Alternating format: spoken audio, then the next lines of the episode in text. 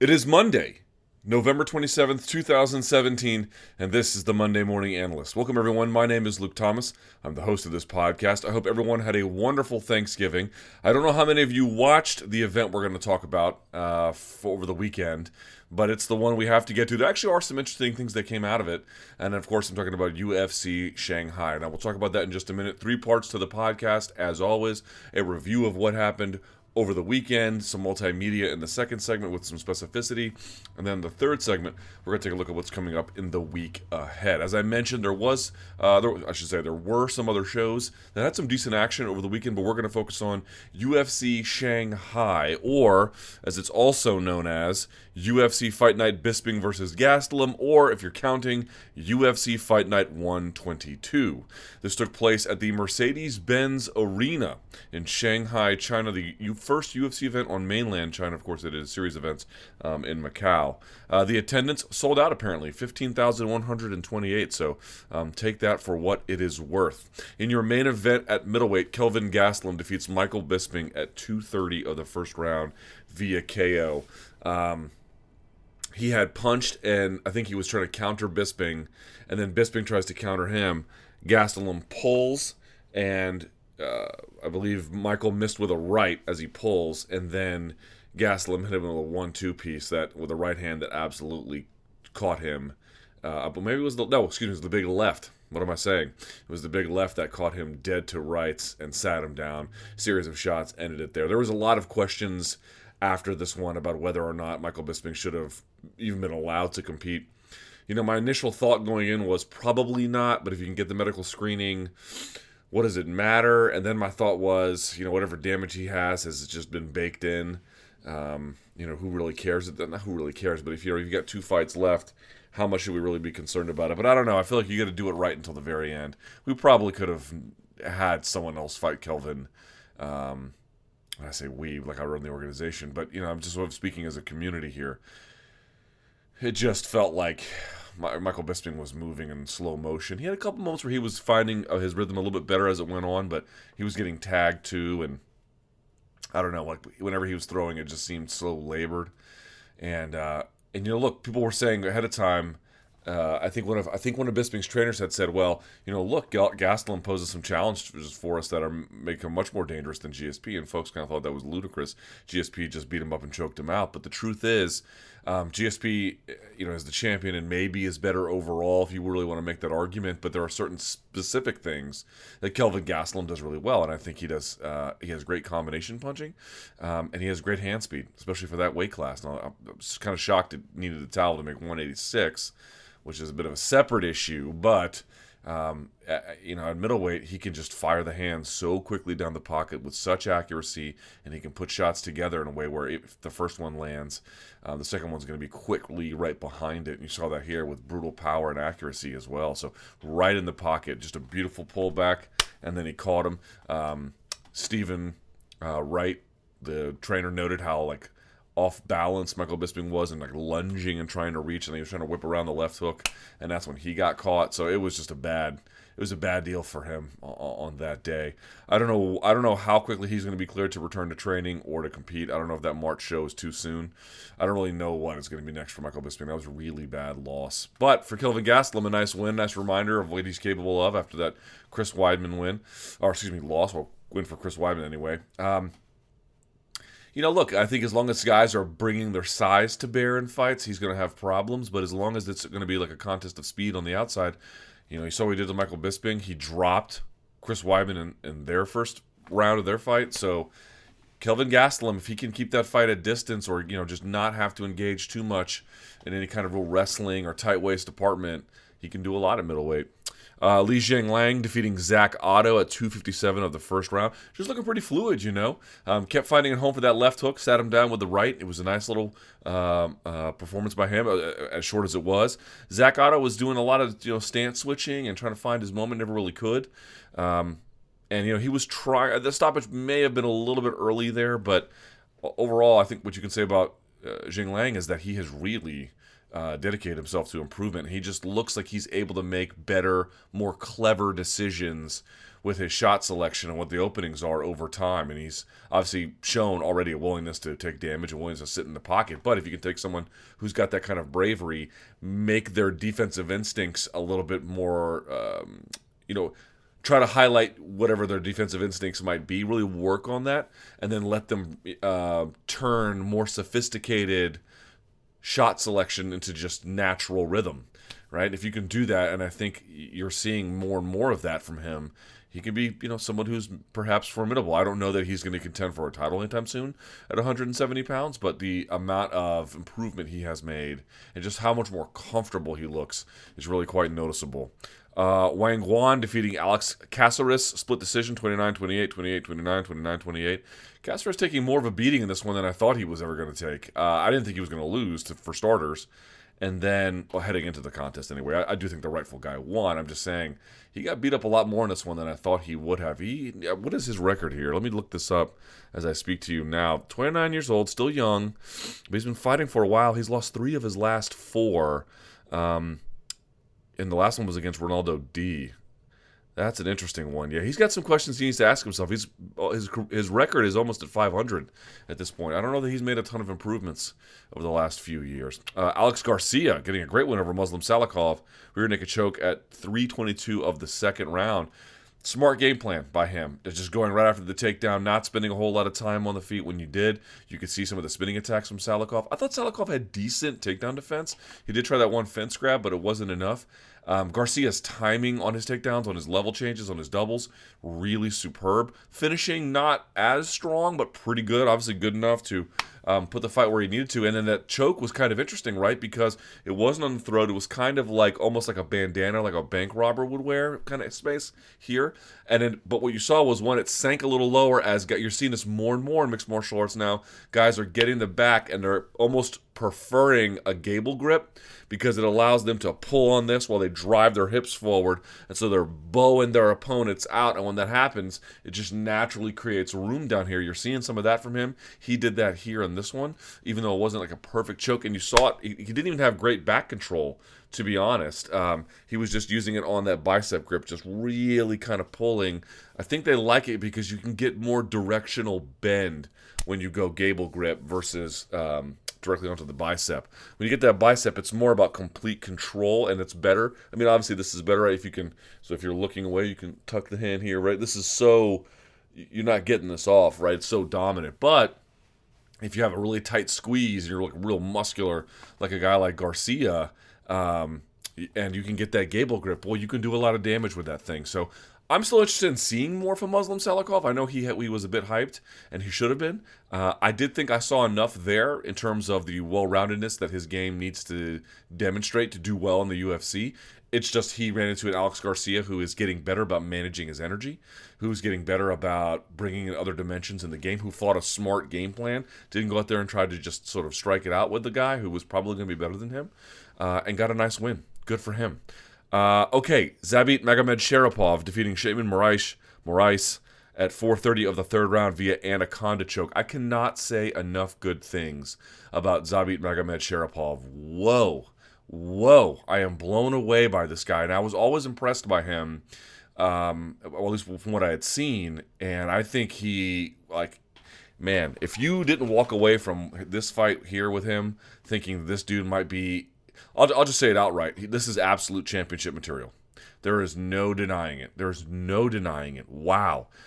Why? Well, you can notice how well rounded he is, but you have to ask yourself, why is he well rounded? Well, he trains hard and he focuses on all the various dimensions and he has a natural aptitude for them when training. But that's not what I mean. What I mean is his game is designed around having well roundedness. And by that, you can look at it this way. He can probably spark you out with a shot if he needs to. He can probably get a quick submission if you want to like jump on a guillotine. He's got a certain amount of lethality at any point in a fight if he really wants it. But what his game is built around is constant attack in all different directions to create confusion, to create bad habits from the person defending the attacks, and all the attacks have built-in back doors so that no matter what you choose he can go another direction and just pile on attack on attack on attack on attack. He is constantly building on his own attacks. He is constantly switching directions. He is constantly switching phases dimensions. He is forcing you to make bad choices and as you do he takes advantage of them. But in order to do that you have to be able to play all the levels. You have to play top control, bottom control, grappling, wrestling, throws from the whizzer, double legs, um, you know, striking at distance, striking on the inside, clinch. You have to be able to play all the levels because you're constantly moving, you're constantly aggressing, you're constantly changing directions, you're constantly having to use different pieces of the game to build on the last one. You're constantly setting traps and misdirection and then taking advantage of your opponent's labored, difficult, poor choices and ultimately overtaking them. It's not like he just linearly drives in a direction and tries to get something. He eventually wants to get to that place, but he goes like this to get there. Well, to do that, you have to have so many different things in your command. You have to be able to play the levels, and that's what he does. His game requires him to have well-roundedness because he that's the way he likes to play, and because he has it at such absurd levels already, uh, he just overwhelms you. And he, he doesn't necessarily overwhelm you in one go. It's just this accumulative speed chess. You just can't play with this guy. I'm blown away by him. I'm so amazed by him that I really think he's he. I, I don't know that it's unfair to say number one, as I mentioned before, championship material, and two, this might be the next big thing in mixed martial arts. Um, you know, we'll see. There's still some questions he has to answer. There's still a couple of things where you could tighten up on his technique if we really want to nitpick, and we do. Uh, we want to compliment him, but there's a couple things he could have done a little bit differently. Um, but I think what I see from him is absolute total potential against any other kind of fighter. Uh, he's he appears to be amazing. So some questions to be answered are one, you know, how does he deal with an opponent who probably would get in his face and do mind games? Um, still some questions about cardio in a fourth and fifth round. He looked like he wasn't gassing at all in this one, but nevertheless, you know, we want to see somebody in some championship rounds. Um, you would want to see him in a lot of different scenarios that we still haven't yet. Someone rocks him, how does he respond? Uh, that kind of how does he respond to getting cut? There's all, all different kinds of challenges that that still need to be answered for. But what we've seen thus far is if you're not impressed with that guy, I don't know what you're waiting on, man, because he is something special. Mark Henry told me about that guy when I didn't even ask. I was interviewing Mark about somebody else, and he just brought me. He's like, "Yo, you've got to believe me." And coaches tell me this kind of thing all the time. Well, I got this kid coming. I got this kid coming, and they might really believe that. Ultimately, you know, things can just pan out a certain way, and sometimes they just don't pan out a certain way. This guy is a, is appears to be everything they have told me he was, and then some. I am absolutely amazed by Zabit Magomedsharipov. Um, and Sheymon Moraes, by the way, is no slouch you know, for him to just get bodied the way he did is is crazy. Uh, Song Kenan defeating Bobby Nash in like 15 seconds. Weird. Nash accidentally hits his cup. They restart. He tries to punch. He gets countered over the top and then ultimately dropped. Uh, Yang uh, Xiaonan, Xiaonan, forgive my pronunciation, defeating Kailin Curran 29 28 and then 30 27 on one of the scorecards, so two 29 28s. Kailin Curran becoming the first woman in the UFC ever with six losses. Um, always has some pretty good offense, never really has great defense. Uh, always appears to be getting hit both entering and leaving clinches uh, and, and the pocket as well. Doesn't have a lot of head movement. Had some at the very end of the fight, strangely, but it appeared to me that Xiaonan, uh, however you pronounce it, had really uh, strong punching power, and that was, I think, forcing Curran to reconsider what she was doing at different intervals, and then to get overwhelmed, and in fact, dropped a couple of times too. Song Yadong, the man who launched a thousand jokes about genitalia, defeating Bharat Kandare at 416 of the first round. This kid looked like he had lightning in his hands, man. He could just explode into position. He just measured it, popped him over the top, and that was all she wrote. Kandare uh, fought okay up until that point. Uh, had a nice jab, had a good reach, had good use of it, but he just got overwhelmed and dropped. And then we tried to recover. You know, this 19 year old kid just slapped on this 10 finger. It was a 10 finger guillotine or a go go choke, whatever you want to call it. Uh, and I know they're different, but um, but uh, in any case, that's what he finished him off with. Shamil Abdurakhimov defeating Chase Sherman at 124 the first round. Kept finding a home for the left hook. Uh, set him down with more than that. Actually, a right did more damage, and the left kind of closed the show. But he kept finding an opening for that. He had good fakes and feints. Got Chase Sherman to chase on and bite on uh, any of uh, uh, or several of those attempts, and then was able to counter him over the top afterwards. You know, I don't know how much to say about it other than it was a nice win, but um, Chase Sherman got caught, you know, uh, biting on things a little bit too easily, and then paid for early in the fight. Uh, Gina Mazany defeating Wu Yanan. Nothing really to say about this one. 30 27 across the board. Rolando Dy defeating Wuliji Buren. Uh, 30 27, 29 28, 30 27. Not a particularly remarkable contest. And then Cyril Asker defeating Hu Yaozong at 233 of the second round. Two guys who are a little bit heavier set, kind of just use. You could see uh, Cyril Asker using one of these like folk style leg rides to really just lean on the guy and overall and just break him down, take his back, work from there. Did it in the first round, did it in the second round, ultimately got the rear naked choke from that position. But again, not a whole lot of something interesting to say about it. Uh, of the night, there was none awarded. However, your performances of the night went to Kelvin Gaston, Li Jingliang, Zabit Magomedsharipov, and Song Kenan, or Kanan, or however they want to call it. Um, all right, so I just ranted and raved about how great Zabit Magomedsharipov is. One of the things he did well in this, and you could make uh, Monday Morning Analyst about a number of different things he did, but one of the things he did that really, really caught my attention was his use of knee on belly. You don't see a lot of this in high level MMA. You see a little bit of it in high level jiu jitsu merely as like a point scoring phenomenon, or sometimes for control as well, but it's just harder to maintain at the top levels. Um, which is why, even in MMA, it's interesting. This is a position that not a lot of people use, but if you know how to use it, man, you can do a lot with it. He puts on a borderline masterclass with knee on belly in this fight. That's what I want to pay attention to now. Let's see how he did it. So, what is knee on belly? Knee on belly is a way in which you can ride an opponent by putting your knee essentially on their sternum, on their waist, or on their chest. Not just your knee, but your knee and your whole shin. That's more or less what it is. Now, there's a lot of complicated different ways you can use it. There's a lot of different applications of it. Some ways right, some ways wrong. Uh, some ways wrong depending what you want to do. Some ways right. It, it's just a it's a very diverse position, but the basic idea is you are resting your knee and, of course, your whole shin uh, either across their waist or you can wear it sort of side to side from like hip to shoulder, opposite hip to opposite shoulder. A lot of different ways you can play with it, but that's basically what it is. And Magomedsharipov, he has such command of this position. Here's how he uses it. One, he uses it merely as a control mechanism for someone's hips. Two, he does it to set up attacks on the upper body, which uh, they themselves set up then Sharipov's Magomed Sharapov's ability to then go and take mount right? So he's using it to pass, he's using it to threaten with ground and pound, he's using it for both at the same time, depending on which decision you make. And again, just as a way to sort of post it, he does it as a way to constantly threaten the mount, even if he doesn't even want to take it. He has all different kinds of ways to use knee on belly, and you just don't see this kind of thing that often at the highest levels in mixed martial arts. Why? Well, because it takes a lot of time to work on something like that. A lot of guys aren't good at applying it. A lot of people don't want to apply it. A lot of guys don't want to take mount unless it comes really easy because they don't want to have to worry about getting bucked and then reversed. But that's the great part about knee on belly. You can take mount more so when you want. You're constantly you, you it's this always this moment where it's almost like a gun to your head where you don't know if someone's going to pull the trigger or not, but that mere threat sort of freezes people a little bit, right? You can't get out of knee on belly just by bucking typically. You need to buck and then get a knee in front front and get a hand down. It just occupies your energy, it occupies your mental space, it occupies your hands literally to go and do things with it. So it, it is a very, very difficult thing to deal with, especially when you guy like especially when you have a guy, excuse me, like Zabit Magomedsharipov on top of you, absolutely crushing you with it.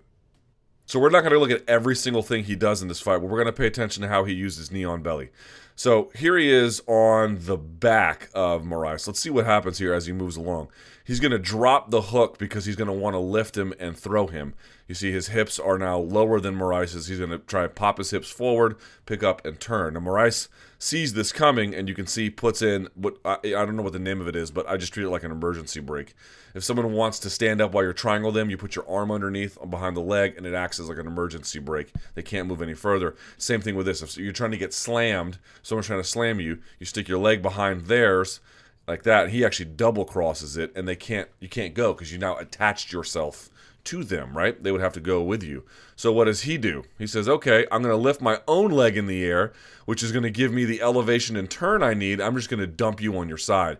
A very very nice counter to that, and you can see he goes down pretty hard and he kind of crashes with him. Look at the angle here. This shoulder makes impact and carries all the weight. That is nicely done by Magomedsharipov. And then he comes up. I've talked about this position before I just want to go over it again. This is called leg drag. Leg drag is a much more common position in MMA and Jiu Jitsu now than it was five, six years ago. It is where you are basically on top of them. They have their outside leg to the outside of your hips. Sometimes this can be on the other on this other leg here will be on this one. Uh, it's almost like a it's like a half guard without without a knee shield. Um, and it's a great way for you to get to a lot of different positions. You can easily pass the side if they extend out. You can use this if you have a gi. You can grab the lapel, put your elbow on the back of this knee. You can stomp on them. You can slide to mount. You can do a lot of different things from leg drag. But that's what this position is. You're splitting their hips, splitting their legs. Major outside leg on top comes around the back of the hip, and this one is usually on like a bottom leg, like almost like a half guard. But he's got his other one extended because he got thrown. But this this right here, leg drag. It's a loose leg drag, by the way, but it's leg drag. Uh, okay, he just decides to come around and pass. This is a very common thing to get a pass to the side from from leg drag. No big deal there. Now he comes up and he goes to knee on belly. And what do you notice about his knee on belly here? First of all, look how low he is, right? His weight is sagged down. He's covering the hips. This elbow is all the way behind. He's got a nice control around the head. He didn't just take knee on belly. He took knee on belly when he established the conditions of control first that make it possible. And his weight is still down when he does it. He doesn't bring his body weight up and then try to do it like some people. That's how they used to teach you. They used to teach you like raise your body weight up with your hands create space and to put the knee in between, but that only works if you've got an opponent who's dog tired. If they're fresh like this, it's just not going to go. He keeps everything down, hips controlled, head controlled, at least to some extent, right? He's he's threatening this arm by trying to scoop underneath it, which you don't want to go. So he's doing you two-way attacks here. He's threatening this kind of scoop. He's got his hand up here while he's going to knee on belly right? And, and, and you know if you have knee on belly, A, it hurts, B, it's draining you, C, you don't know if the guy's going to go to mount, you don't know what he's going to do. So now you got all kinds of different problems that you have to address. So he drops it back down, he lets it go, he decides not to take it. All right, inside control, you can see still covering the hips, creating separation between the elbow and the ribs, occupying that space, keeping his weight nice and heavy, nice and sagged all the way down right? What's he going to do? He's going to, let's see, uh, you see Moraes move his knee up to block the space here. He's going to center his hips down for just a second as he's figuring out what he's going to do. Elbow behind the head here, so he's controlling, isolated this arm, right? So now, so now if you're Moraes, you don't want to allow the pass and you're worried about this arm because it's been separated now. A lot of things can happen. He can reach up and try and Kimura you. He can straight arm bar. He can do lots of things.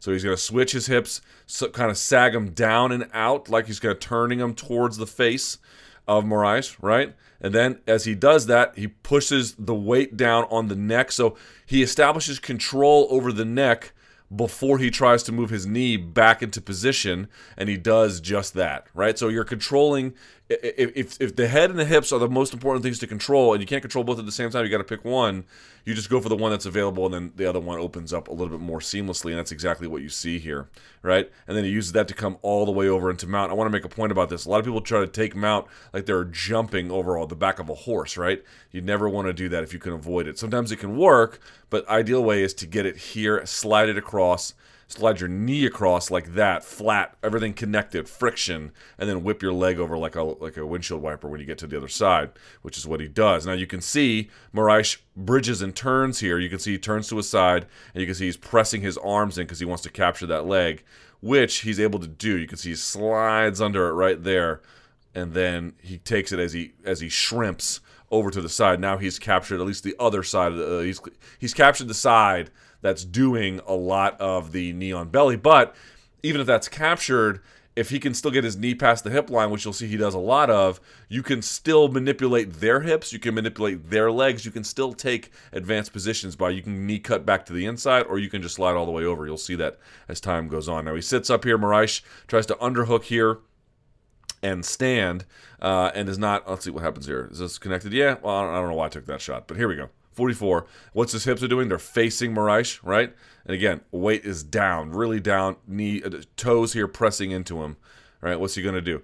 Uh, as Moraes creates a frame to block the elbow, Sher- uh, Magomedsharipov reads it and slides the knee through, just like that. Waits for you to brace against it, creates a pocket, and takes advantage of it, and comes up the top, just like that. You see Moraes try to roll and roll the other way. Magomedsharipov posts on his head to prevent that. And when he comes back down, he's going to capture that arm. Now, at this point, you can see he's got his hand back inside, which is what he wants. He doesn't want his hand all the way outside, but he can't quite get his elbow back to his ribs, right? He can't quite tuck it back into tight position because he has been scooped by the right leg there, Magomedsharipov, right? And then he keeps doing that. Look at look at him, head down, knee down, weight is sagged. you can't just bench press a guy like that off of you. You can see he raises his hips here like that. Look at him bridge all the way. Uh, Moraes has bridged, but that just gives him room to do that. When you when you bridge like that and you come down, a you can create room by doing this. Look, it's wide open now. I mean, yes, it's in the air, but it's open. Or when you come down, sometimes people have a relaxed posture. They won't be quite as fluid and mobile. After a big burst of energy like that, they don't quite have their defensive instincts. Magomedsharipov waits it out, takes it, knee on belly, boom. And look at him dropping his weight down. So in this scenario, it's not putting as much weight on his hips, which is why Moraes doesn't freak out, but it, it does enough to, you know, threaten him. Now, again, through your mind again. You're like, I got to get it off. I got to get it off. I got to get it off. Wait, what are my hands doing? What's he doing? How do I address two concerns in opposite directions at the same time? That's the kind of confusion and control um, that a good knee on belly can establish. And here he just slides it. You can see this is the foot here of Magomedsharipov right into mount. Boom. And he comes up and just starts striking away. And I, think we're deep into the second round at this point. Here he is pressing down on the hand. He's moved to mount. He's going to take away his own mount after he lands a nice elbow.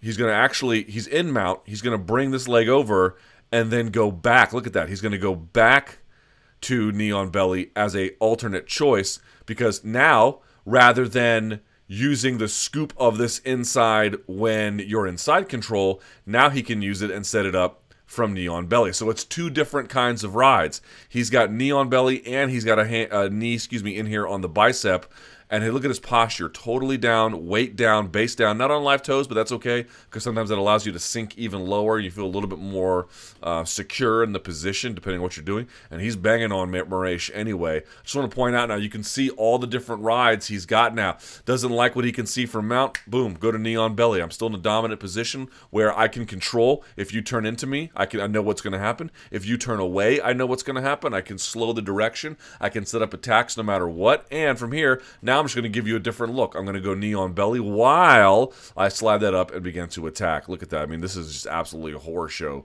for uh, for Sheymon Moraes, man. There's just nowhere to go. Now he eventually gets out of it a little bit here, knees down. He's going to go behind the head, and he's got the hips as well. But you can see Moraes is just constantly, constantly, constantly in a bad position. This is knee shield right? What he's got here, he's got the shin in the in the stomach. He's pushing away. He's you don't have to be this far off your shoulder, but um, it's an it's a uh, protection against what he's doing. And what is you can see when you're like this, if you want, if you can free this bottom leg, uh, you can see this one's not hooked. So if you can drop your weight down, hold one of their legs in position with your hands, and scoop around this corner, you can see you can now take side control. And look how low he gets.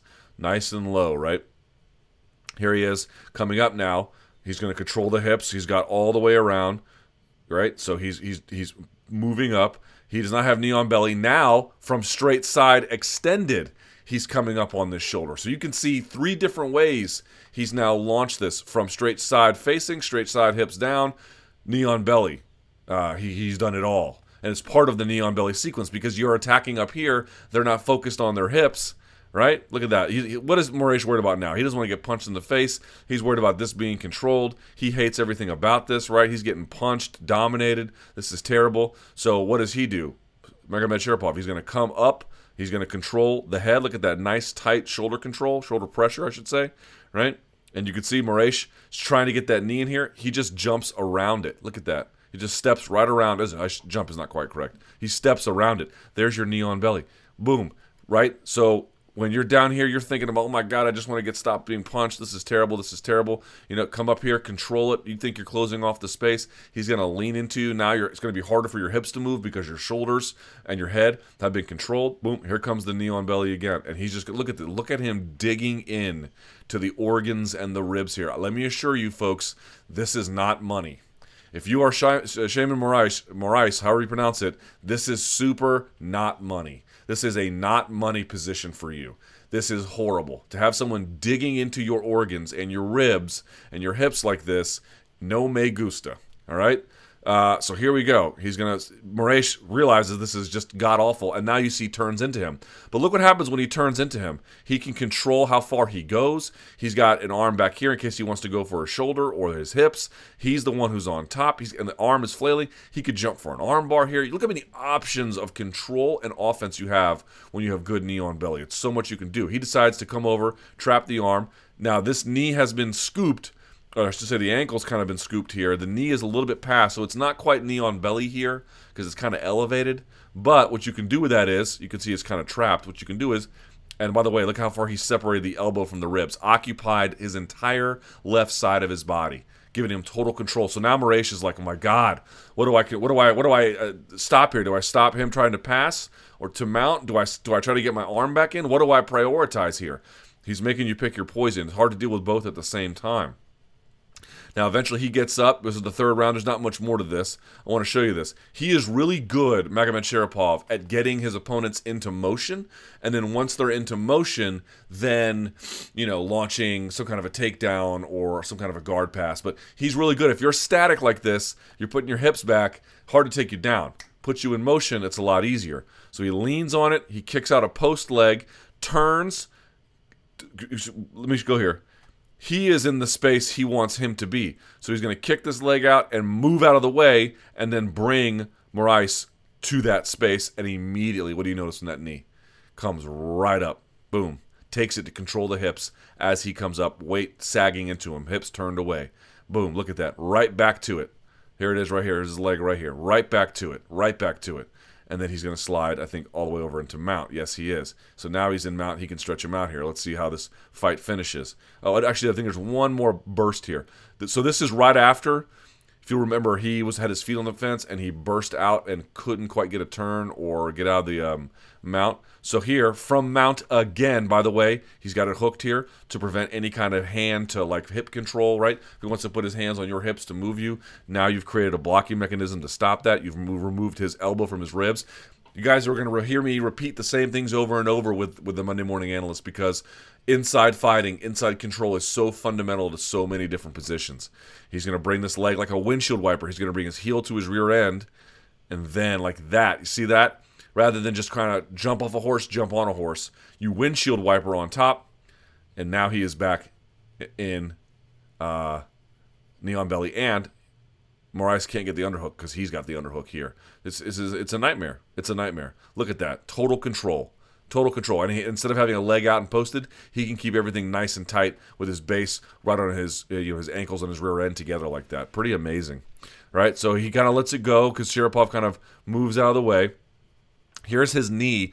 His knee is facing like the camera here, so that's kind of a weird position to torque on his knee. Here's what he does with it. Look at Moraes' uh, hips. They're facing this way. Look, see his two knees here. Watch what he's going to do. This is a common thing you can do. Now, usually, if you have your knee all the way through and your foot is trapped, you could take this and then kick the top leg out and you can slide your leg out. He doesn't really do that. I don't know why he doesn't do that, but whatever. But Moraes gets the underhook here, but because he has control of his hips, when he brings that knee, this knee right here, that's this knee. So as he brings it across the body, he brings the legs with him, does he not? Yes, he does. Just like that, because he had attached his foot inside of there. So as he brings it across, he flattens his opponent out, takes away that underhook's value, and then it can begin to go back to try him out. Now he doesn't, he can't take mount here. He does get the underhook, but you know, I want, I just want to point out here one more time why this is so big. He can't get his foot out, but if I can control this, I can just whip it across the body like knee on belly, and his his his knees will come up and over. He will face forward correctly, right? Here he is. So he gets the underhook, and he turns him flat, Magomedsharipov, by not allowing him to sit up, uh, by turning his hips flat with his own with his own foot in there, right? Using that lock on his foot against Moraes.